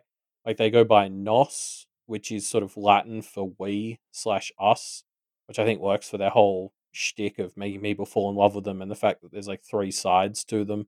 Um, but yeah, like you know, there are other names as well, like hunter spiders and trap weavers, both of which also didn't seem to just map to existing monsters, which I was very Mm. disappointed in. Mm. Um, made my job harder. Um, I did find another web serial that had a spider monster in it called a trap weaver. Mm. Um, but I think that that's probably just a coincidence because like trap weaver is it's a name that makes sense for a spider monster. yeah. Um, I yeah. I'm thinking of if there's anything that feels thematically like this. I'm thinking of things like um you know being ensnared by a sexy spider lady. You know, like I'm yeah, I don't know why I'm trying like I have that vision in my head of that being a thing that exists, but I can't actually point to an example of it from fiction beyond anything more than just like you know, a siren song kind of deal. Yeah, yeah, exactly. Like there's you know dozens of succubus like Yes, yes. um uh, like mythological creatures from around the world. And I had the same thing. I was like, oh, the idea of a spider that lures you in like this I guess it feels just, like something I've seen before. it's just kind uh, of an extension of like a Black Widow spider kind of vibe. Yeah. Right. Um, yeah, but um, like yeah, I, I couldn't find much. The, so the closest thing I ended up finding was uh one of the yokai, uh, which those of you who listen to Deep Impact will remember our old friends the yokai from many a Mhm. Monster Corner. Mhm. Um, so there's one called the Jorogumo, um, that basically so it has two forms, like a giant spider form and a beautiful woman's form.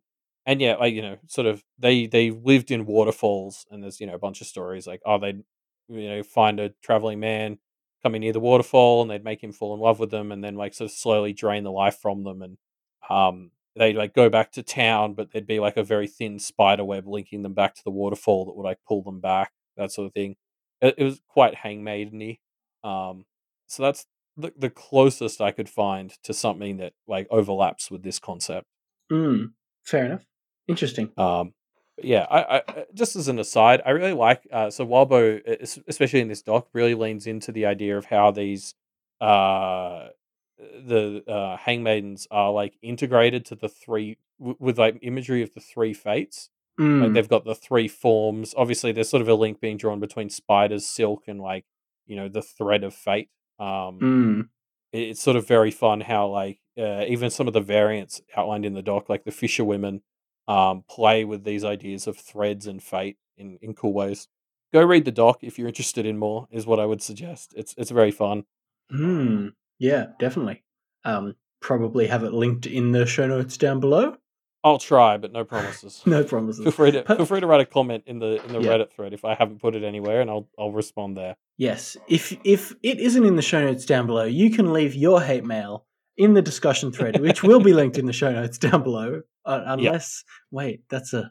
But then you can bypass the entire system. Hold on. Um, but yeah, uh, leave your leave your uh, hate hate comments for, for Elliot, or just your answer to the discussion question uh, about what qualities the new BHI headmaster should have in that discussion thread, which will be linked down below. Uh, yes, we're also available on Twitter at MediaMD Podcast, or just search Pale Reflections.